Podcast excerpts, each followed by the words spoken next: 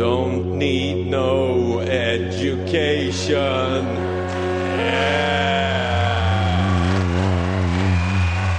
Hej och välkomna till Flumskolan och examensdagen för vår folkbildande litteraturcirkel från Galago och Aftonbladet Kultur som spelas in här på Bibliotek Plattan på Kulturhuset i Stockholm. Där vi gottar ner oss i böckerna som kanske skapar fler frågor än faktiska svar. Inskrivna och redo för upprop i dagens avsnitt är Liv Strömqvist, serieskapare. Hej, hej. Hej. Eh, samt Johan Hilton, skribent och förlagschef på Atlas förlag. Hej, hej. Varmt välkomna hit. Tack så mycket. Och samtalsledande examinator här på Flumskolan är som vanligt jag, Johannes Klenell. Idag ska vi prata om en bok som heter Och världen skälvde av Ayn Rand. Ayn Rand född den 2 februari 1905 i Sankt Petersburg i Ryssland och hon avled den 6 mars 1982 i New York. Hon var en amerikansk filosof och författare. Det kan vara värt att nämna att hon flydde från Stalins Sovjet. Hon förknippas främst med sin egen filosofiska skola, objektivismen, som försvarar individualism, rationell egoism, kapitalism och en objektiv moral. Ayn Rand är för en centerpartist vad Springsteen är för en sosse. Hennes mest kända fan i Sverige är utan tvivel Centerpartiets partiledare Annie Lööf som ser henne som en stor förebild. Det ska sägas att vi står inför Flumskolans kanske svåraste utmaning hittills. Till skillnad från säsongens tidigare verk som tenderat att vara ganska korta är Och världen skälvde på cirka 1500 sidor. Vi ska försöka summera hela under den närmsta timmen. Verkets protagonist är Dagny Taggart, en ytterst kompetent järnvägsmagnat i en nära framtid. I en värld där staten alltmer tar ifrån företagen sin frihet för att skydda de svaga och menlösa kämpar Dagny för att bygga en ny järnvägslinje tillsammans med entreprenören Henry Reardon som uppfunnit ett nytt billigt stål. Linjen ska gå till entreprenören Ellis Wyatts oljefält. Ellis har uppfunnit ett sätt att få upp mer olja ur tomma fält. Hela tiden hotar staten att ta ifrån entreprenörerna det de kommer på och en efter en börjar entreprenörer och kompetenta arbetare att försvinna. Dagny bestämmer sig för att lösa mysteriet med de försvunna entreprenörerna och samtidigt besvara frågan Vem är John Galt? Jag tycker vi ska börja med att bena lite i karaktären Dagny. Vad tycker ni om henne? Ja, eh, eh så här är det väl, att eh, det är, det är ju en papperstunn figur. Det är alla figurer i Ayn Rands eh, och världen själv det. Det är inga, inga komplext psykologiska porträtt direkt. Jag vet inte och det, och det, jag, jag, tror, vill jag bara liksom poängtera också, att jag tror inte att det är det Ayn Rand är ute efter. Ayn Rand är ute efter att skriva ett stort epos, göra liksom alltså en skildring av sin tids, vad hon uppfattar som stora problem. Och då fyller ju de här personerna snarare funktioner i intrigen än, än liksom låter sig styras av den, så att säga. Så Dagny, Dagny är, vad ska man säga, det, det är en kallhamrad, uppriktig, hårt driven kvinna som är i det närmaste besatt av att eh, rädda det järnvägsföretag som hennes förfader grundade i någon form av eh, episkt cowboyförflutet. Vad säger du, Liv? Vem är Dagny? Jo, men precis. Hon är så, ända tills hon ligger med någon, för då är hon så oerhört eh, viljelös, eller slänger sig viljelöst bakåt och sånt ofta. Men hon är oerhört viljestark när hon bygger sin järnväg. Så, så hon är inte helt okomplex Nej, ändå. Ja, alltså, det närmaste skulle jag nog säga. Men, men det, alltså, det, det, måste jag också säga, när, när hon viljelöst kastar sig bakåt så handlar det ju också om att männen tämjer Dagny. Liksom hon, hon, hon träffar ju tre män ja. och, och alla dessa relationer bygger ju på någon slags över och underordning. Alltså det, det, det är en form av, vad ska man säga, kapitalistisk 50 shades of Grey liksom, i sina sex, sexscener. Jag har också tänkt på den liknelsen. Uh. Jag tror faktiskt en orsak till att Atlas Shrugged har blivit så himla populär är att det ändå är en um, Alltså att den är nyskapande på det sättet att den har en kvinnlig eh, huvudperson som inte agerar liksom traditionellt kvinnligt eller så, att hon är liksom en företagsledare. Och jag tror att de eh, som förespråkar, eller som eh, tycker om den här boken och inspireras av den här boken, Annie Lööf kanske, känner att eh, eller kan se vissa feministiska kvaliteter och så i det hur att liksom huvudpersonen är en kvinnlig företagsledare som är väldigt duktig på sitt jobb. Men, ehm, men jag funderade lite grann på om den här boken eh, passerar Bechdel-testet överhuvudtaget. Alltså, eh, för Dagny är ju med, men det är ju inte... Alltså Bechdel-testet är att det ska finnas eh, mer än en namngiven kvinnlig karaktär. Och det finns det. Men det finns otroligt många namngivna manliga karaktärer. Jag ska inte, orkar inte liksom läsa upp alla, men jag skulle kunna gissa att det finns kanske tusen, kanske, nej jag vet Män och en kvinna. Ja men precis, de heter så Tinky Holloway, Braden Braden och, eh, olika namn. Och, eh, och sen är det Dagny. Och sen så finns det vissa andra kvinnliga karaktärer. Så det finns andra namngivna karaktärer som har mindre roller, som är fruar till då, till exempel Hank Reardon och så. Men det tredje eh, delen i Bechteltestet är att två namngivna kvinnliga karaktärer ska prata om något annat än män. Och så letade jag på alla, inte för alla, men jag försökte kolla igenom den här oerhört tjocka boken, om det är så att de här två kvinnorna kan prata någon gång med varandra. Mm, jag kan ha fel, men jag tror faktiskt inte att... Det finns ett samtal mellan eh, Dagny och Lilian, men då pratar de faktiskt om eh, Hank, om vem som är ihop med honom. De pratar lite om ett sånt stålarmband som han har gjort, men undertexten är så här, har han gjort det för att eh, han är kär i dig eller mig eller något sånt där. Fast Dagny de... pratar faktiskt med en kvinna till och det är med um, Cheryl heter hon väl, alltså som eh, den här, vad ska man säga, eh, en kvinna från, från, från arbetarklassen. Av folket. Ja, av folket som, eh, som blir kuvad utav eh, Dagnys ryggradslöse medlöpare till den socialistiska regimen. Och, och, liksom, och där, där, söker hon ju tillflykt när hon inser vilket kräk Jim Taggart är, så söker hon sin, sin tillflykt till, till Dagny. Och då har de ändå någon form av resonemang som ändå närmar sig det filosofiska. Men jag menar, men det är klart, det är baserat ja, kring en man. Liksom, sådär. Men, men, ja, just det, precis. Ja. Men ändå. Ja. Okay. Jag tänker så här, för att det, den du pratar om då är Dagnys bror Jim, som ska vara någon sorts filantrop i den här berättelsen.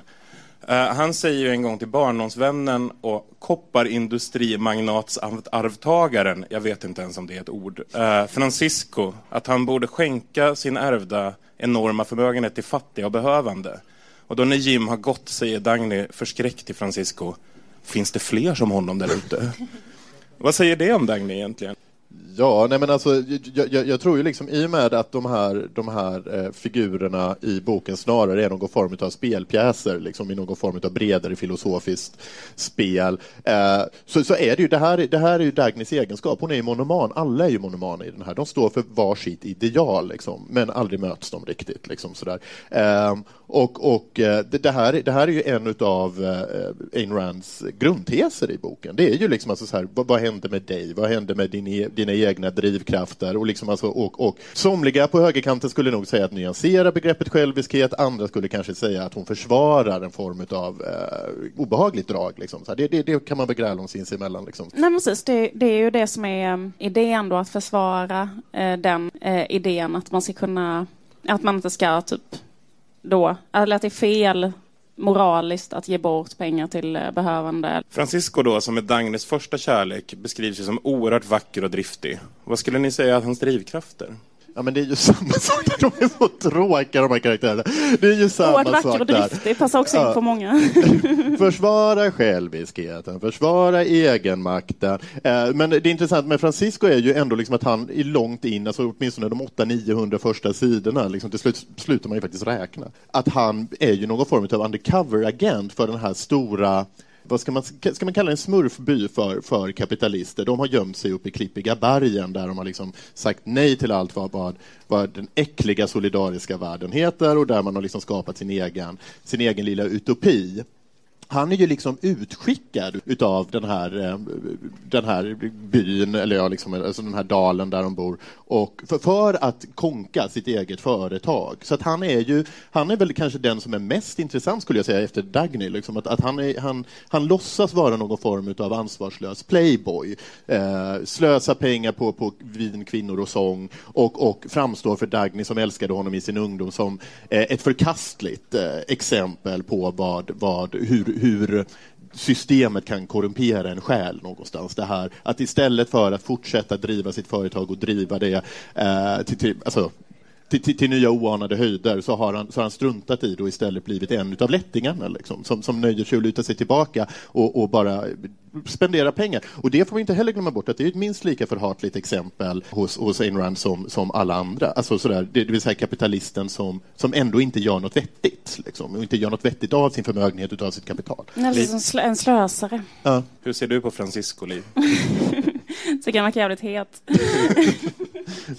Ska jag bara. Nej men jo men, jo, men precis, men all det är det att han är... Um, uh, han är ju lik... Um, många karaktärer är ju lika på det sättet att de um, är väldigt snygga, uh, driftiga och att de gillar att ha så här väldigt, väldigt, väldigt långa så här oavbrutna filosofiska resonemang som kanske är så här tio sidor långa. I bästa fall skulle I jag säga. fall. tio Ja, sidor i bästa fall.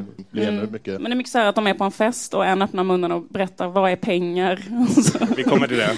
eh, 40 sidor senare, någon annan svarar. Men, men saken är, praktiskt taget så finns det bara två människotyper hos Ayn Rand. Det finns de här männen, Francisco, eh, Greg Rear, eller Hank Reardon och sedan så finns ju också då John, John Galt. Liksom. Och de är ju bildsköna, de är atletiska, de, är, de, de ser ut som, som antika statyer, de är liksom perfekta på alla sätt och vis. Och eh, de, är, de, är alla, de är alla egoister i någon bemärkelse. Sedan så finns de här andra. Socialisterna, filantroperna, socialtanterna, det är mitt favoritexempel när det dyker upp en eh, socialtant som är grå och, och dreglar när hon pratar och liksom sådär. Och, och det, det är så alla är, liksom att, att alla alla som Rand inte håller med blir överviktiga, eh, har, har fet hy, sladdriga underläppar, spottar när de pratar och de pratar alla med gälla röster. Alltså svettfläckar under armarna, Ja, geléartade, dallrande underarmar. Och det, och det är Eh. detta som gör att hon blir så tråkig, därför att alltså, hon kör ju bara på. Eh, hon har en filosofisk tes och den, den kan vara intressant. Alltså, jag, jag utesluter inte det. Men de här karaktärerna de får aldrig något motstånd. Det, det, är liksom, det är aldrig någon i den här boken som formulerar någon form av socialistiskt alternativ som är värt att tro på. Därför att det är bara poröst fluff. Liksom. Och, och i grund och slutsatsen är liksom, alltså i slutändan så är det också någon form av, liksom, eh, någon form av socialistisk övertygelse som ändå bottnar i någon så här paradoxal självisk drift, liksom, att man vill rädda sitt, sitt eget skinn. Jag tycker ändå lite motstånd får de ju. Eh, det ska sägas att Dagny och Henry besegrar ju både fackförbund och fördomar om Henrys nya stål under en ganska rafflande inledning. Och till slut så står järnvägslinjen till Vajats oljefält klar. Eh, tycker ni som Rand här att, att facket är helt orimliga som ändå ställer lite krav på att testa det här nya stålet innan personal får köra tågen? Vad säger du Liv? Nej, det är ett fruktansvärt när facket kommer in. De har ju jobbat om att bygga ett slags stål eh, som är ehm, eh, eh, mycket, mycket bättre än annat stål. Och sen så, så vill facket testa det. Men då är de så här, ni ska inte testa det, vi ska bara köra. Och sen är det slut, de vill ha löneförhöjning också vid något tillfälle här i slutet. De som jobbar på stålverket. Och det är också oerhört dåligt. Så, så facket är en stor fiende. Jag är framförallt väldigt korkade som inte förstår Fast det är också så här, att Rand hatar när, när de ställer krav också. Liksom. Alltså så här, när de ställer krav och liksom insyn och medinflytande på verksamheten. Eh, hon, hon tror ju på geniet. Det är ju ett geni ofta som driver de här, de här imperierna i Rands värld. Eh, och de har stora visioner och, och när arbetarna kommer där och gör anspråk på eller vill ha en del av kakan så är de störande i bästa fall och i värsta fall så här obehagliga element som nästan förtjänar utplåning. Den goda arbetaren hos Rand är ju den som visslande går till jobbet för att tjäna det stora geniet och som inte vill ha något medinflytande därför att den är så hedrad och eh, glad över att få vara med och bygga det här imperiet. Eh, så, så, så att det, det, det är ju också, alltså, ja. Det är Ja, därför precis. facket blir ett hot. Mm, Ja, precis. Och det är ju nästan någon så här, är, finns det nästan en ärftlig komponent av det. Att, eh, det finns ju en karaktär, Ed Willard, som jag tycker är rätt så intressant, som är eh, en barndomsvän också till Dagny, men som tidigt eh, visar sig liksom inte ha vad det krävs om man jämför med de andra. Att han så här, genetiskt aldrig kommer att kunna bli eh, företagsledare till exempel. Och han vet om det själv, men han är liksom god så att han fattar att han är liksom en biologisk eh, medelmåtta på något sätt. Och då håller han sig hela tiden på den nivån som han vet att han själv klarar av. Och så ser han bara upp jättemycket till Dagny och liksom accepterar sitt biologiska öde i klassamhället. Det är han som lägger sig ner för att dö och gråter på järnvägsrälsen i slutet på boken. Ja, precis. Ja. Och också ha någon form av olycklig kärlek. För alla blir kära i Dagny också. Det, det är sådär. Men han är väl också kär i Dagny om jag fattar det rätt. Att han, det är någonting som man aldrig får säga. Liksom. Men han, kommer ju, han förtjänar ju inte henne. Man måste ju förtjäna Dagny.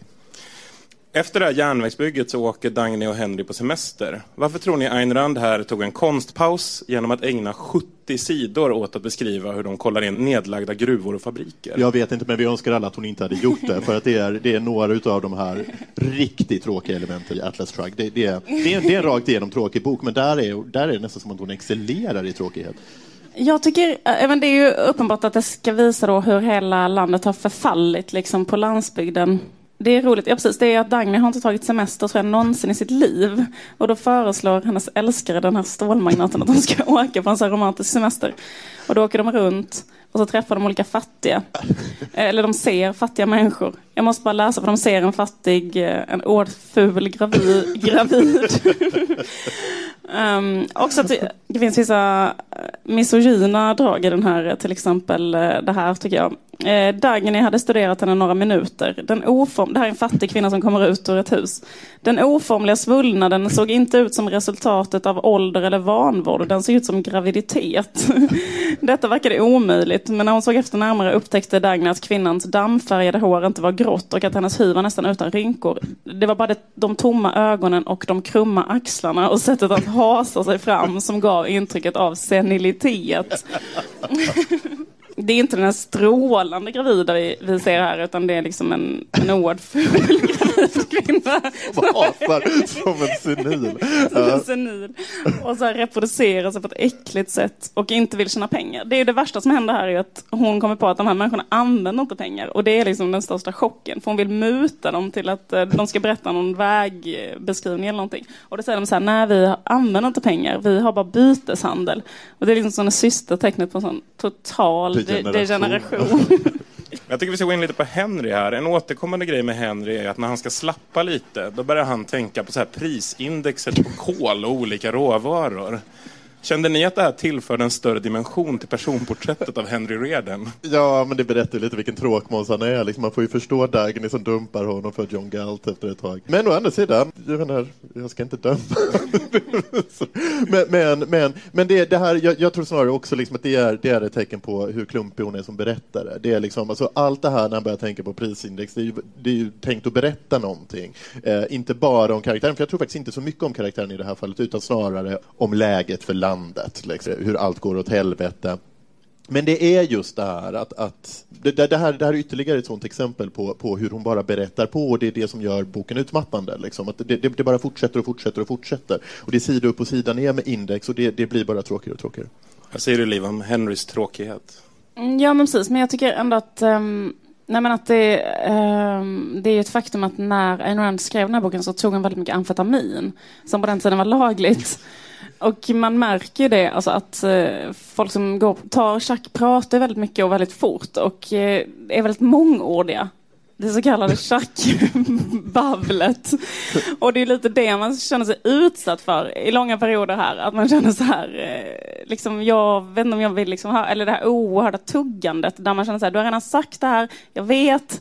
På alla Eh, upptänkliga vet på alla sätt upptänkliga finns sätt. inget- Eh, du har använt alla eh, liksom verb, eller det, de använder också väldigt mycket så här samma adjektiv, så bara de här adjektiven, jag vet att han är liksom, ja, typ sträng, eller vad det nu är, fitt. Vi allihop. ja, exakt. De hittar ju en nedlagd fa- fabrik när de är ute och reser där personaldemokrati varit en drivkraft och som gått under på grund av sin devis av var och en efter förmåga åt var och en efter behov. Verkar inte Dagny bli lite orimligt upprörd över det här? Vad säger du Liv? Jo, det är ju det här när hon säger så här, eh, det här var, att hon blir helt iskall i hela kroppen och, och säger det, att det här är, var ren ondska och så vidare. Men det som är kanske liksom lite mer allvarlig dimension av, av det här är ju att um, Alltså det liksom att det inte stämmer eller att det inte är så. Eller jag bara tänker på eh, Alltså att det finns många exempel på, jag menar sen blev Argentina när hela ekonomin kollapsade så fanns det ju många fabriker där arbetarna tog över produktionen och så och man, de, det fungerar utmärkt att driva fabrikerna så. Så att jag tror inte att det stämmer att det måste vara, eller att så här, den ideologiska otroliga så här, övertygelsen eh, tror inte jag är eh, sann. Men samtidigt så är det så att, att jag, jag tror att misstaget med att läsa Ayn Rand, alltså bo- både höger och vänster håll, liksom. alltså så att läsa all, dels alltför bokstavlig, men dels också liksom att, att plocka ur. Hon ville skriva det stora eposet, men det här är ett av de där stora eposen som verkligen är kopplat till sin tid jättemycket. Man befinner sig ändå trots allt mitt uppe i ett kallt krig, man, befinner, man har liksom inte slutfacit på, på, på, att, på hur, att, att kommunismen kommer gå åt helvete. Alltså jag menar, det här är ändå liksom en människa liksom, alltså som, som faktiskt känner sig, och som dessutom är bakgrund bakgrunden i, i, liksom, i, i, i Sovjet liksom känner sig så personligen hotad. Liksom. Och det är väl också det som gör att, att de här utbrotten som samtliga personer får, alltså så här, samtliga alltså så här, på, på det goda, den goda sidan i, hos, eh, i, i Atlas Shrugged, alltså blir, framstår som just monoman och lite fanatiska.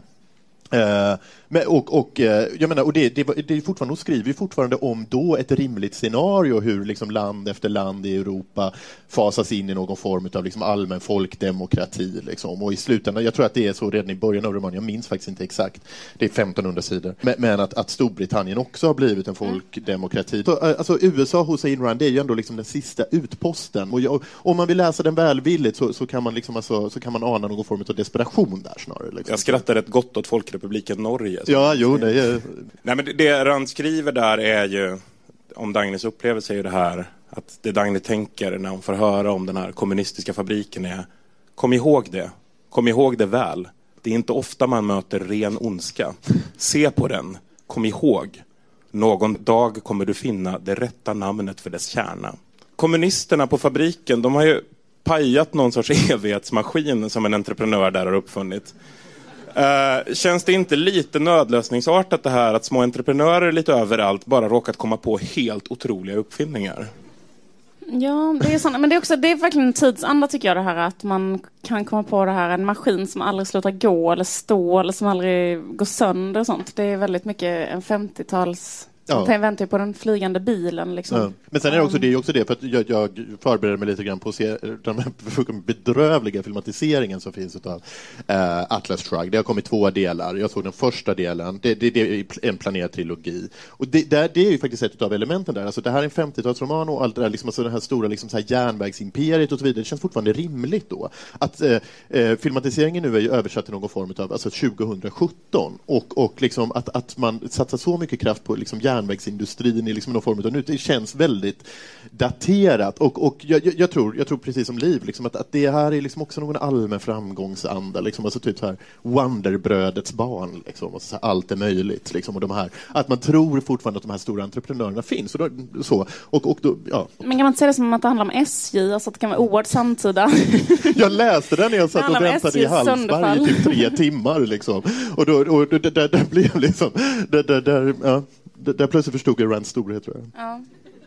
Ja, just det, men det här, när man det här med 50-talet, ja men det känns ju också som att, eh, och det är det som kan göra mig oroad också med att folk, eh, när, eh, när folk läser den idag och så, för att en annan sak som man inte var medveten om på 50-talet eller hade med som en slags politisk faktor överhuvudtaget var ju så att det finns gränser i miljön för hur mycket man kan expandera och liksom sådär. Och eh, hon ser ju också, det tycker jag är ganska intressant drag i den här boken, att hon ser ju hela tiden naturen som en fiende. Alltså det är liksom en ständig kamp liksom mot naturen.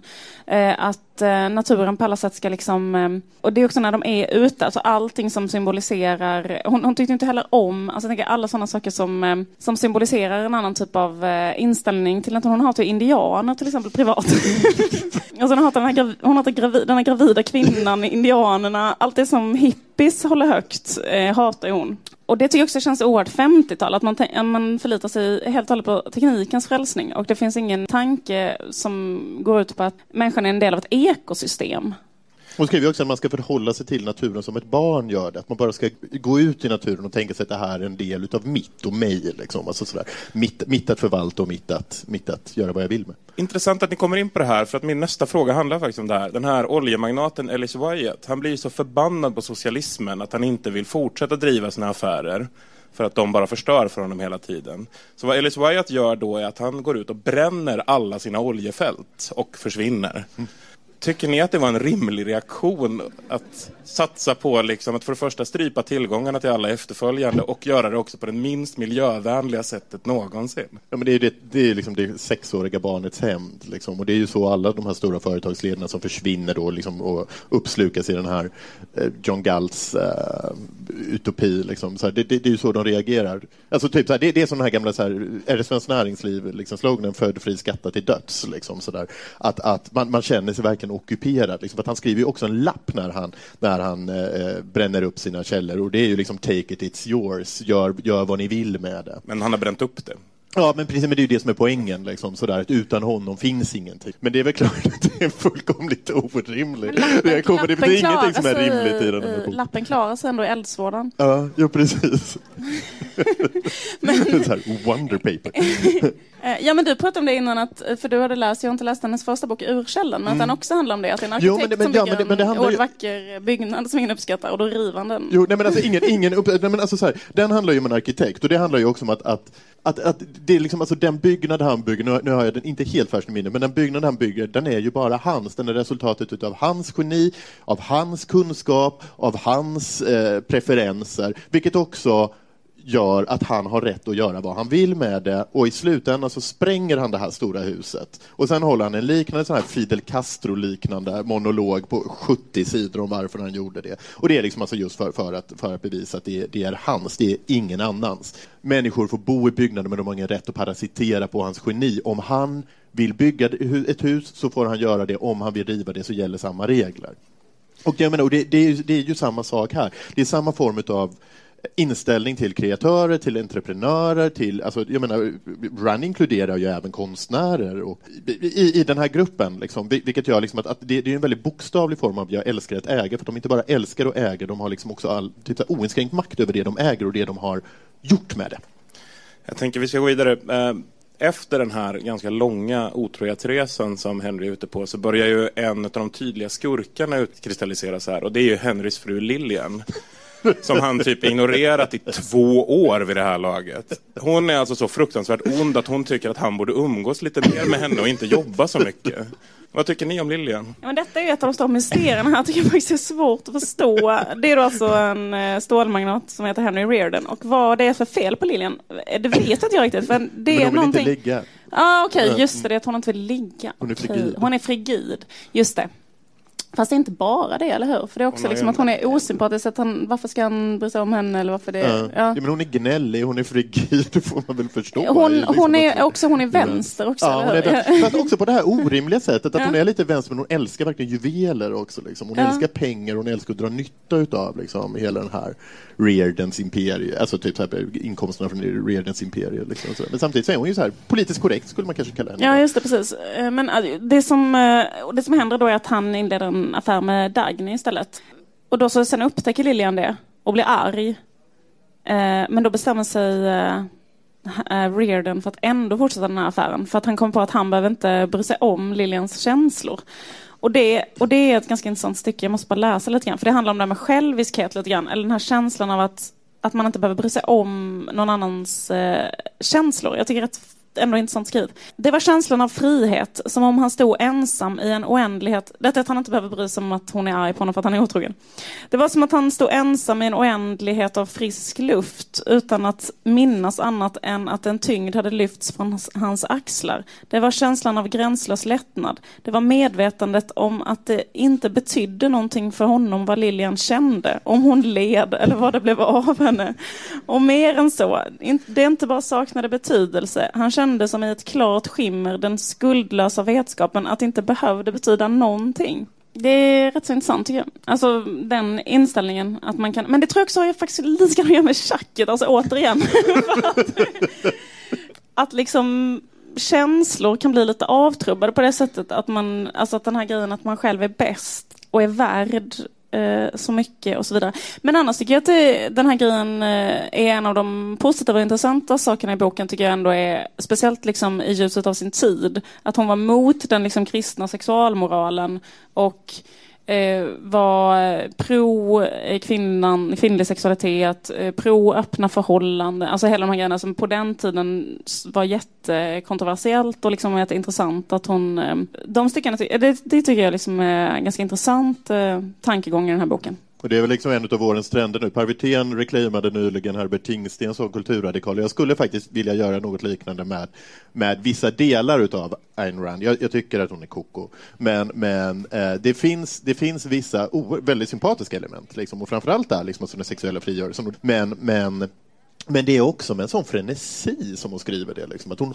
hatar så moralisk institution. Hon hatar moralism. Hon hatar människor som, som alltså på, på ett eller annat sätt försöker begränsa hur människor ska leva, leva i sitt privatliv. Liksom. Och så här, och jag menar, det, det, det, är ju faktiskt väldigt sympatisk. Jag tycker att en, en person som vi behöver ta upp lite är ju eh, Dagnis motpol, alltså hennes bror Jim, som som sagt gifter sig med en kvinna av folket. Vad, vad tycker ni om Jim? Ja, det är så tydligt vad man ska tycka om det. Men han är väl också tjock och dreglar och, och har gäll röst och, och vill att alla ska kramas och, då, då, alltså, och, och, och förskans, alltså så här, jag menar för- försnilla pengar och han är medlöpare och det finns liksom, det finns ingen riktig ände på, på, eh, på hans uselhet och dessutom så plågar han ihjäl då sin fru med sin osjälviskhet. Eh, hon, hon rymmer från honom och kastar sig ut i floden bara för att hon inte står ut. Och där, där kan jag tycka, där kan jag ändå tycka, det finns en kitschfaktor hos Ayn Rand som är rolig och det är när den slår över i just den här formen av så här melodram. Eh, eh, han, är så, han är så bottenlöst usel, liksom. han, är så, han är så futtig och han, han ligger med Hank Reardens fru, inte för att någon av dem tycker om det, men bara för att han ska på något sätt. Liksom. Så, att, så att han blir ju ändå någon form av... Om, om man läser det här som en serietidning eller som en satir så blir han ju ändå väldigt rolig. Liksom. Alltså sådär. Eh, sen så är det som, som alla andra karaktärer också, att hon vet liksom inte riktigt vad hon ska göra med honom. Liksom. Alltså, och, och han flyger hit, alltså, såhär, på något sätt, han, han, alltså, han, han, han fladdrar hit och dit. Men eh, men ja, nej, han är, han är ett as. Kort och gott. Har inga förmildrande egenskaper. vad jag Håller du med, Liv?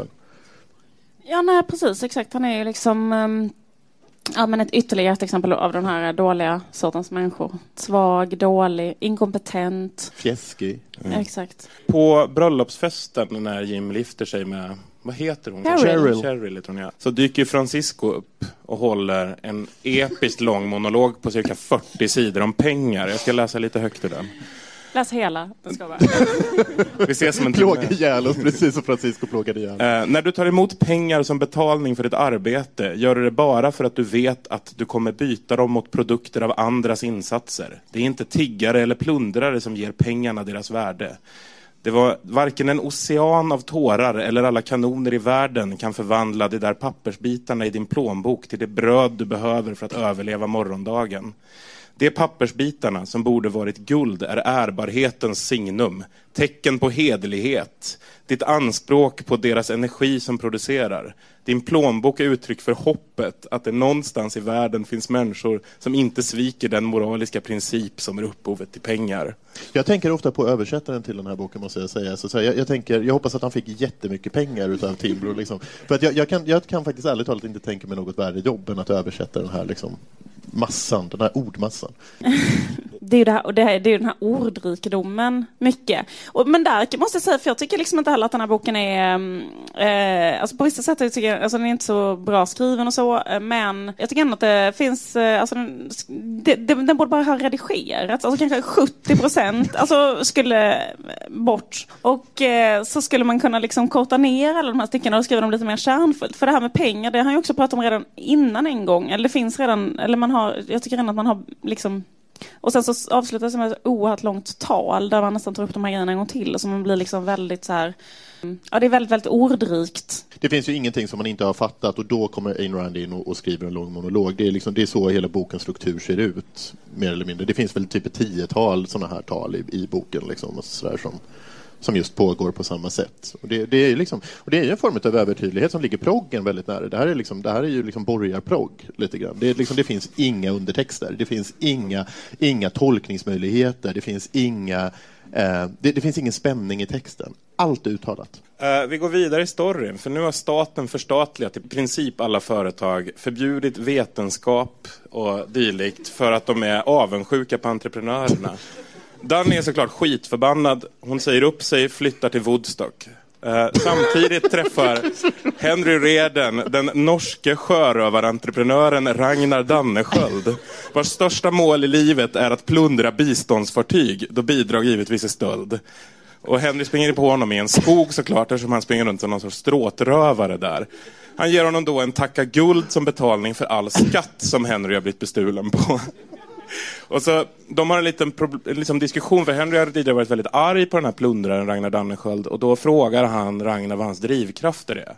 Och då svarar Ragnar så här. Jag har valt en speciell uppgift åt mig. Jag är på jakt efter en man som jag vill förgöra. Han dog för flera hundra år sedan. Men innan det sista spåret av honom är utplånat i människors minne får vi inte en anständig värld att leva i. Vilken man? Robin Hood. Han ser sig alltså som hjälten som tar från de tjuvaktiga fattiga och ger tillbaks till de produktiva rika. Tycker ni att det här är en fungerande hjältegestalt? Jag älskar det, för det hade, det hade blivit som en Barbara Cartland-roman. Alltså jag älskar hela idén med att det står någon så här rövare bakom, bakom en, en, Sexig rövare. en sexig rövare som står och lurar bakom träd. Uh, ja, men det, det, är ju här, det här är ju Ayn Rand som bäst. Nej, men det är också, alltså han är otro, otroligt snygg också, Ragnar Dannesköld. Um, det är så här, eh, han ägde den förstummande skönheten, det var inte bara vanlig skönhet utan han ägde en slags förstummande skönhet. Det är roligt för att eftersom det finns många snygga eh, karaktärer här så tror man liksom att det ska gå att toppa. Man börjar med Francisco och så går man vidare och sen ska det sluta i um, den absolut snyggaste av alla. Men de har nästan använt alla superlativ. Känner ni igen det nästan antiklimaxet som kommer? Man bara, men hur, kan jag, hur ska jag kunna föreställa mig? Först någon som är snyggare och så otroligt Men det där är så fantastiskt. Det är lite så här... Fysisk fullkomling som liksom inte går nästan, det blir som i Platons idévärld, kommer plötsligt John Galt och då känner man så här. Jag fick lite känsla av att det är så här, this is spinal tap, där de får sin förstärkare och det här, normal fenders go to 10, this one goes to 11. Att det är liksom enda sättet Men se här, de släpper sargen. Jag håller ju med Liv i det där, liksom, att de har strukit ner 70 procent, det vill säga typ rev bort de första nästan 800 sidorna, så skulle det här kunna bli en toppenroman. Och där har vi, där har vi faktiskt ett tecken på, på briljansen hos Ayn Rand, det är det med den här figuren. Eh, som dessutom faktiskt, och jag vet alltså det är så hejdlöst roligt att han tar från de fattiga och ger till de rika, att, att det känns som att, att det är där jag, börjar, där jag börjar undra om Rand mindfuckar mig, om det här bara har varit en lång satir hela tiden, liksom, alltså någon form av, vad ska man säga, fantasyversion av liksom en, en punchong, eller liksom en whiskyonkel liksom, som sitter och, och gnäller över skatteläget liksom, på någon veranda någonstans. Eh, och och där, där, det är ju här det slutgiltigt lämnar den här rätt tröga såpan som pågår rätt länge, liksom, alltså just eh, järnvägsimperiet och så vidare och går in i något helt nytt skede där man inte vet vad man har att vänta sig. För står det en norsk pirat bakom ett träd och ger en guldtacker så, så är liksom, det, det är liksom, eh, hon bara liksom frigör sin egen roman på något sätt. Precis, en guldtacka som kommer från dåtidens Emmaus. Uh, vi ska gå tillbaka till samhället, för samhället håller på att kollapsa och framförallt då tåglinjerna under statens press. Eh, till sist sker det som har varit väntat, då ingen av de fega arbetarna som är kvar vågar säga emot en politiker på tåget åker eh, Taggarts flaggskepp Kometen in i en alldeles för lång tunnel med ett ånglok och alla på tåget dör av kolmonoxidförgiftning. Och där kan man tycka att det kanske räcker som signal, men då skickar Ayn Rand in ett ammunitionståg i tunneln också så att hela skiten exploderar. Uh, subtilt nog då. Uh, Rand passar här på att lista passagerarna och varför de har förtjänat sitt öde. Den här passagen är tre sidor lång. Jag har kortat det lite, eh, men det kommer bli en bit ändå. Eh, det sägs att katastrofer uppstår av ren slump och att det fanns de som skulle ha sagt att passagerarna på kometen inte var skyldiga till eller medansvariga för det som hände dem. I sovkupé A, vagn nummer ett, låg en professor i sociologi. Han lärde ut att individuell förmåga saknar betydelse, att individuell strävan är meningslös, att individuellt samvete är en onödig lyx, att det inte finns något individuellt intellekt, någon individuell karaktär eller framgång, att alla framsteg uppnås kollektivt och att det är massan och inte den enskilda människan som räknas. Mannen på plats fem, vagn nummer sju, var arbetare och trodde att han hade rätt till ett jobb, vare sig arbetsgivaren ville ha honom eller inte. Kvinnan i koj 6, vagn nummer 8, arbetade som föreläsare och trodde att hon som konsument hade rätt till transport, vare sig järnvägen ville tillhandahålla den eller inte. I sovkupé D, vagn nummer 10, reste en mor som lagt sina barn till vila i överkojen och omsorgsfullt stoppat om dem mot drag och skakningar. Hennes man var statsanställd med uppgift att genomdriva direktiv som hon försvarade med att säga Jag bryr mig inte om det, det är bara de rika som drabbas. När allt kommer omkring måste jag tänka på mina barn. Mannen i koj 3, var, vagn nummer 11, var en gråtmild liten neurotiker som skrev korta billiga pjäser där han som socialt budskap infogade fega små oförskämdheter som framställde alla affärsmän som skojare. Kvinnan i koj 9, vagn nummer 12, var hemmafru och trodde att hon hade rätt att utse politiker så hon inte visste något om att kontrollera väldiga industrikomplex hon inte heller visste någonting om. Dessa passagerare var vakna. Det fanns inte en man eller kvinna ombord som inte delade den ena eller den andra av deras åsikter. När tåget körde in i tunneln var lågan från Wyatts fackla det sista de tåg i denna värld. Alltså det här att Rand ägnar inte mindre än tre sidor åt att antyda varför olika resenärer på tåget förtjänat sitt öde i en tågolycka. Eh, bland annat då för att de är sociologer, journalister, pjäsförfattare eller bara liksom ingifta i familjer till politiker. Vad kände ni för den delen? Ja, men det, är så här, det är här också som Rand kommer in med liksom någon form av revolutionär retorik nästan. För det är samma sak i slutet. Att uppenbarligen liksom, så, så finns det vissa Vissa, vissa kamper, vissa personer, vissa, vissa funktioner i samhället förtjänar döden i egenskap av, av liksom att de hindrar någon form av liksom utveckling. Så att jag menar, det, det är som, som spegelbild till det hon själv genomled är det ju jätteintressant. Men det är väl klart att det här också liksom är fullkomligt galet. Men det här blev ju också väldigt kritiserat även på Rands tid. Eh, jag kan ju tycka att, att det, det vore ju roligt att höra Annie Lööf försvara de här passagerna. Eller någon annan utav, eh, utav eh, Rands eh, försvarare idag. Vad säger du, Liv?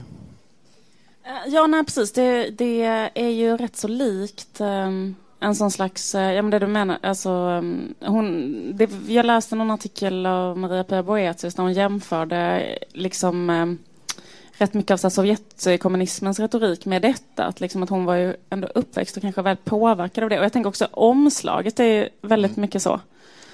Uh, fast det är liksom utbytt på något sätt istället för att det är så muskulösa arbetare eh, så är det en jätte, jättemuskulös entreprenör. Blivit oerhört muskulös av att sitta så och flytta aktier mellan olika. Känns ändå mer, lite mer trovärdigt med en muskulös arbetare på något sätt. Men skit i det. Nej, men det är klart helt galet och det är rätt obehagligt. Liksom. Det är som eh, många delar här. För ibland så, för ibland, ibland är det liksom roligt och, och gripande och bra och så här, vissa passager man kan liksom ändå, så hur går det, hur ska det gå? Så kände jag i alla fall i början. Så här. Jag fattar nog varför det har blivit en klassiker så, för att man, eller varför många, väldigt många människor ändå läser den här boken. För det finns ändå ett slags driv i berättandet. Men det är när hon eh, arbetar, eh, arbetar upp en sån ilska och aggression som blir är väldigt så här, blodtörstig mm. nästan. Det, då känner jag att det blir lite så här, man liksom vill lägga ifrån sig den med, med ett litet, eh, eller inte så lite obehag. Dagny börjar ju liksom få upp spår av vem den här John Galt är. Och det visar sig såklart att det är han som uppfann den här evighetsmaskinen de tidigare trillade över utav en händelse i en fabrik. En jävla motor är det också. Alltså, ja, det är den motorn ja, som, är, ja. som de vill få igång till ett tåg då helt enkelt. Ett av spåren Dagny hittar när hon ska leta efter John Galt är en cigarett med en dollarlogotyp. Känns det inte lite så här orimligt att om de här entreprenörerna nu vill vara så hemliga att de har egen merchandise? Fast det är ju själva grejen med ett hemligt sällskap. Det är att man ska kunna signalera till omvärlden att man tillhör ett, ett, ett, ett, ett hemligt sällskap. Men de här cigaretterna intresserar mig ju överhuvudtaget eftersom de är så jävla goda. Alltså, eh, det, det återkommer ju hela tiden. Det är ju någon liten cigarettgubbe som analyserar den här cigaretten och, och inte kan förstå hur man kan göra så här goda cigaretter. Ja. Nej, men det är väldigt mycket cigaretter i den här boken överhuvudtaget. Och, eh, liksom, eh, återigen, eh, det som en tjackpundare gillar mest förutom att prata är ju att röka cigg. Så det känns ju som så här, ett jättestarkt eh, drag också i den här boken att det handlar väldigt mycket om cigaretter och hur... så mycket som hon gillar att röka. Det är liksom inte... det är liksom det är ett lager, ett lager i den här historien som bara handlar om hur jävla gott det är med cigg som liksom som på något sätt liksom har skohornats in i, eh, i, i liksom det här lite mer ambitiösa idén om så här hur världen borde styras och så. Förutom det, har ni tänkt på hur jävla gott det är med cigg? Dagny lyckades ju jaga upp Galt i ett, eh, i ett, flygplan och tar sig till dalen dit alla entreprenörer har rymt. Eh, där lever de i små hyddor i en dold dal där det bor olika entreprenörer som har olika funktioner. Som gruventreprenör, bilentreprenör och cigarettentreprenör då givetvis. Eh, på ett torg står en granitpelare med en en meter stort dollartecken helt i guld. Där tänkte jag direkt så här, är det alltså någon sorts smurfby Annie Lööf ser som sitt drömsamhälle? Men det är inte bara en smurfby, det är en sekt också. Det är det som är så roligt, att, att det här är liksom, utopin är en konstig liten sekt med en väldigt stark karismatisk ledare och, och där, där man liksom, alltså typ, där, där man sluter sig mot omvärlden, ingen får, ingen får komma in och man har till och med någon form av avprogrammeringscell där Dagny får sova sin första natt för att hon ska liksom på något sätt driva den här äckliga solidariteten ur kroppen liksom, och, och sen ingå i det här liksom, någon form av märkligt kapitalistiskt naturtillstånd och sentillvaro. Liksom. Nej, jag fattar inte riktigt Dalen, för Dalen liksom... Dalen tillför ett sånt enormt liksom, science fiction-moment som jag kände blev nästan för mycket. Att de skulle kunna jag tänker på de här äh, nazisterna som, var det inte Elisabeth Nietzsche, Nietzsches syster, som startade ett sånt utopiskt nazistiskt samhälle i Paraguays djungel. Där det bara skulle vara arier och äh, nazister och så var de så himla få och hur jobbigt det är liksom att äh, försöka överleva i liksom Paraguays djungel. De tar någon aning om hur man gör och så slutar de att alla bara blev inavlade och dog ut. Eller det finns tydligen kvar fortfarande några så här vanskapta um, gamla naziättlingar där ute.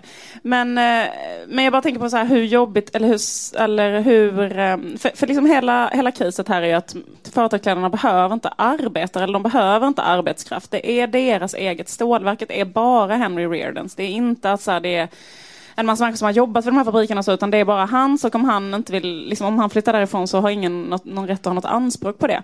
Men jag funderar på hur de här företagsledarna som bor då, har rymt från civilisationen, de ska helt själva då göra allting från ax till limpa och stå och kärna sitt eget smör. Och det blir verkligen så tillbaka till naturen. Det blir, något, det blir liksom... Grottbjörnens folk. Ja, det blir verkligen grottbjörnens folk. Eller liksom en så här, verkligen extrem version av, av liksom gröna vågen på något sätt också. Att man liksom eh, men det, det, ska återigen, se det, ja. när, när ens egen potatis växer och, och, sådär. Ja, och att hon närmar sig det som hon hatar återigen. Liksom, sådär, alltså, sådär, att, att det blir som någon form av liksom, spegelvariant just utav liksom, alltså, hennes, hennes skräcksamhälle. Liksom. Men, eh, men eh, sedan så bekymrar jag mig också alltså, hur... Alltså, jag, jag blir ju liksom aldrig riktigt säker på om det här bara är ett temporärt tillstånd eller om det är om de ska vänta tills hela jorden går under och sen ska de komma tillbaka, det antyds ju i slutet. Men, men jag är lik förbannat lite alltså sådär, bekymrad över hur, liksom, hur man ska fixa nativiteten liksom, i den här lilla dalen. För det är nästan bara en kvinna. Det, det är någon sådär, en gammal Hollywood-skådis som bara fick spela fnask i, i Hollywood och nu liksom är här och gör stor konst. Var de, så det, de är gubbarna som sitter ja. där. Uh, uh, så. Mm. Ja. Uh, vad, då måste jag börja med att fråga, vad tyckte ni om John Galt nu då, när vi äntligen får träffa på honom? Jag tycker att han är något av en besvikelse, men jag tror att det är som Liv säger också, liksom att, att alla de här männen som, som Dagny har legat runt men de har alla varit undersköna, var och en av dem. Liksom att, att just när hon ska bräcka sig själv i, liksom, i hur fantastisk John Galt är så blir det lite av en så här jag tycker det är lite intressant här att när hon faller ju omedelbart för John Galt här och börjar jobba som någon sorts husa åt honom mm. för att liksom bevisa sin kärlek och tycker att det är oerhört befriande. Och till slut då så visar ju John Galt någon sorts intresse tillbaka och berättar att han egentligen då älskat Dagny på avstånd i tio år och liksom jobbat i smyg runt omkring och rört, rört omkring henne. Känner ni att så här, tio års stalking är en sund kärleksförklaring? Nej men det tycker jag är ett rätt så kul drag ändå, eller ett kul grepp i den här eh, boken. För det bryter också mot en sån eh, traditionell eh, kärleksroman på det sättet. För man tänker så här att det, är, det liknar mycket så här vanligt tantsnusk, alltså Barbara Cartland-grejen. Mm. Men det som skiljer det från det är ju liksom att det finns tre love interests i den här boken. Att liksom det börjar med att hon är så här, eh, hon har en barndomskärlek som heter Francisco som är underskön och eh, hon typ så här, då väntar man ju he, alltså helt klart på att det ska vara att de blir ihop på mm. slutet. Men då blir hon istället ihop med en annan annan underskön man och jag har otroligt bra sex med honom som hon också hade med Francisco som är skildrat lite väldigt likt ja. också. Liksom. Men när han får reda på att hon har legat med Francisco så slår han ju henne också, ja, att han vill ju äga henne. Liksom, sådär. Precis, och Francisco har ju faktiskt slagit henne en gång också när hon sa att hon ville, inte ville vara bra i skolan. Just. Men, eh, men då eh, Eh, det är sån Jan Björklund aggression. Men hur som helst, men då, men då var det... um, och sen så kommer den tredje mannen och då är det plötsligt liksom... För då tänker man så här, aha, är det nu hon ska bli ihop med... eh, Alltså att hon ska få liksom prinsen på slutet, alltså den så här superklassiska dram dramaturgin. Men då kommer det in en helt ny man. Och då är det det som är hennes stora kärlek liksom. Eh, Och det tycker jag ändå är rätt så kul, att verkligen är så här... eh, Det var det fetaste som någonsin har hänt. Han är så jävla snygg, vi hade så jävla bra sex. Jag ska vara med dig tills döden skiljer oss åt. Det finns liksom inga känslor som inte är med. Och sen bara, nej! Och så bara, nästa kille. Bara, du är typ den snyggaste killen. Alltså hon har sån otrolig, men det är ju så lite grann som det är i verkligheten också kanske, att den här kapaciteten finns hos Dagny.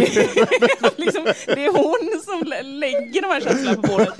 Och det, hon projicerar detta och kan uppmana det. Och, och liksom man väntar ju så att tar det två sidor till så är det ju Ragnar Danneskjöld, tänker man ju som. Men det tycker jag är rätt så kul som dramaturgi att det är så. Men vad skulle jag säga om John Galt? Och deras kärlekshistoria, den blir, det är svårt, alltså rent berättartekniskt, när man berättar eh, i 110 hela tiden, att allt har varit så fett med alla hennes killar. Det hade varit bättre om det var så här, ja den första var inte så bra, och den andra var inte så, men sen träffade den som, men nu är det bara så här, allt har varit asfett, det toppar med en, liksom det bästa. Och ett roligt moment här också som är väldigt konstigt, det är det här att eh, de har en otroligt maxad eh, känsla för varandra. Han har kollat på henne i tio år på avstånd, de har setts kanske en gång och de är så här, vi ska leva resten av våra liv tillsammans. Och så säger han så här till henne, vi kommer kanske aldrig ses eh, igen för att de är inne i den här eh, revolutionen. Men, har du, noterade du detta? Men nästa gång vi ses så vill jag att du ska få dig vit polo. Om vi någonsin ses igen. Det, det är så här att hon, det är en beskrivning av vad hon har på sig. Det är så här, hon har på sig en grå och så är det så här, det är väldigt fin i det du har på dig nu. Men jag vill bara berätta att om det här är sista gången vi ses så vill jag bara liksom säga det som en sista grej. Att om jag bara får se det en gång till så vill jag att du ska få dig en vit polo. Lite vi, konstigt. eh, Men- men alltså, men min- så min- passionerad är han kring henne. För min teori är att, att, att Ayn Rand själv blev förvånad när hon introducerar John Galt. Hon inser där liksom att, att alltså hon har ju redan bränt sitt krut. Hon har haft sånt jävla avancerat typ SM-sex med den här Hank Rearden liksom sådär. Eh, och det, det har skett, det har liksom beskrivits väldigt ingående att när hon väl träffat John Galt så är det som att Ayn Rand lite pliktskyldig. Nej, men hon måste ju ha honom. För att det finns liksom ingen kemi riktigt mellan John Galt och, och Dagny heller. Det är liksom bara så här, det här sexet de har, är liksom, alltså det, det är rätt pliktskyldigt om man jämför med det tidigare, liksom, Mm. så här, de här utsvävningarna. Så jag tror bara att hon är helt enkelt en dålig romanförfattare här. Liksom, att hon har liksom inte byggt upp, liksom. men, men att hon blev själv lite förvånad. Jag, jag tycker det är kul det här om man tänker sig att man liksom aldrig mer ska få se den man åtrår mest i världen. Och så tänker man så här, jag vill bara, innan jag dör vill jag bara se den här människan en gång i ett plagg. Att det plagget man väljer då är vit polo tror jag. Skit i det. vi börjar närma oss slutet på boken faktiskt. Henry vägrar gå med på statens krav och då börjar de svara med att fejka en storstrejk på hans järnverk. Henry orkar inte mer, han sticker till entreprenörsdalen. Och här sänder John Galt ut ett tal till hela nationen. Eh, jag vill inte på något sätt leka Elaine Bergqvist här, men upplevde inte ni att efter cirka 30 sidor monolog började Galt alltmer kännas som en full onkel som vägrar avsluta ett passivt aggressivt bröllopstal? Alltså, jag tänker på Fidel Castro, det är jätteroligt. Det, är liksom så här, det, här, det här radiotalet som hela nationen sitter klistrad vid, det måste ju pågå i åtta timmar eller någonting sådär. Jag kokade ner talet lite grann till tre punkter. Och det första är då, socialism är antiliv. Två, tro på den fria människans inneboende godhet. Tre, om ni inte tror på den fria människans inneboende godhet, då förtjänar ni att dö. Känns det rimligt? Uh, ja, uh, nej det tycker jag inte riktigt. För det är också det obehagligt det här att det kommer in att, liksom att eh, trapp, våldet trappas sig upp där. Och det är på slutet också när Dagny går med en pistol. Och det är också en jätteutdragen scen som man också hade kunnat verkligen klippa i. Men då är det så här, ja men då är det en man som hon säger så här, du måste fatta ett beslut. Uh, ska du typ låta mig träffa John Galt eller inte? Eller hur det nu är. Han bara, men jag har en överordnad som har sagt någonting. Hon bara, du måste fatta ett beslut. Och då när han, då när han liksom ger prov på den här mesiga, inkompetenta futtigheten och humanismen och liksom manetartade karaktären som hon är så jävla irriterad på. Då skjuter hon bara avrätter honom då där. så det är ju verkligen så på riktigt att du förtjänar att dö. Ja. Kan du inte säga bu eller bä, då tänker jag bara bli ja. döda dig. Är du inte Eh, med så skär vi halsen Ja, ja, precis. Så det är det som är bu- det lite obehagliga eh, budskapet här i slutet. Det som händer här mot slutet är i alla fall att, att Dagny råkar avslöja John Galts existens för staten. Staten fångar Jan Galt för att tvinga honom att bli deras ledare eftersom allting håller på att kollapsa. Jag, jag förstod inte riktigt logiken i det. Dagny kallar samman ett helt gäng med Francisco, Henry Reden, Ragnar Dannesköld och de ger sig av för att då rädda John, vilket inte är några större problem. Ragnar kastar sig in genom ett fönster såklart. Och sen så flyger Dagny, Henry, Ragnar, Francisco och John hem till dalen. Ute i verkliga världen slutar alla tåg att gå. Missouri sprängs i luften. Men det är, också, Uh, det är någon helvetesmaskin som, som dras in här Precis. på slutet också. Någon, ja, mm. Eh, det är någon sorts stor Xylofon. precis. Och, och där har jag någon teori då om att, att, att vad Rand vill säga där var att staten inte klarar att uppfinna någonting annat än död. Att, att hela tiden påvisar de då att entreprenörerna de uppfinner livet, staten uppfinner döden. Livet inte. som cigaretten till exempel. Vad tror du om det, Liv? Det tycker jag låter som en bra... Ja, men det tror jag absolut hon, hon tänkte. Eh, Efter att Missouri sprängs i luften så lägger sig Eddie, alltså Dagnys assistent, ner på rälsen och gråter. Eh, New York svälter ihjäl och världen går sakta men säkert då under. Dagny och John blir ihop. En natt säger John till Dagny att världen till sist är deras att återta. Sen ritar han ett dollartecken i luften med fingret. Och då tänkte jag bara avsluta med att fråga, hur upplevde ni att Ayn Rand mådde egentligen? Ja, bra om hon gick på schack. antar jag. Men, men, men, nej, men det, det är klart att det finns ett, ett väldigt traumatiserat drag i, i, i, i den här boken överhuvudtaget. Det, det, är- det är en livrädd och det är en jävligt arg och det är en jävligt eh, ja, monoman person. Liksom. Det, det, det, är, det är lite psyksjukt på många ställen. Det ser inte att hon var det, jag säger att romanen. Vad har ni då lärt er av att läsa den här boken? Vad säger du, Liv? Eh, don't do drugs. För då kan du skriva en Stay, bestseller. stay cool, stay in school. Nej, jag skojar. Nej, men jo, men det är väl, det, ja, det är väl mest det att eh, det är inte bra att ta amfetamin. Skulle du säga att det är din lärdom också? Nej, jag skulle säga att det finns böcker som får 1500 sidor kännas som 3000 tror jag. Liksom. Att jag skulle sammanfatta den här läsningen med. Eh, Jag lärde mig en sak av att läsa den här boken och det är kanske att det här är ett verk som bitvis förlänas lite mer relevans än det borde. Många nyliberaler rasade för en tid sedan över att USAs president Barack Obama sågade Ayn Rand i en intervju i tidningen Rolling Stones. Jag kan tycka lite att litterärt sett är det som att Royalistiska föreningen skulle flippa om Stefan Löfven sågat Sagan om ringen. Med de orden tackar vi för ikväll. Tack till Johan Hilton och tack till Liv Strömquist och ett stort tack till er i publiken. Nu är vårterminen hos Flumskolan över, men vi kommer tillbaka i höst för en ny termin. Och redan den 28 juni återkommer vi med en sommarkurs kring Erik Sigas popvänstern som vi sänder live från Peace and Love i Borlänge. Tack för ikväll.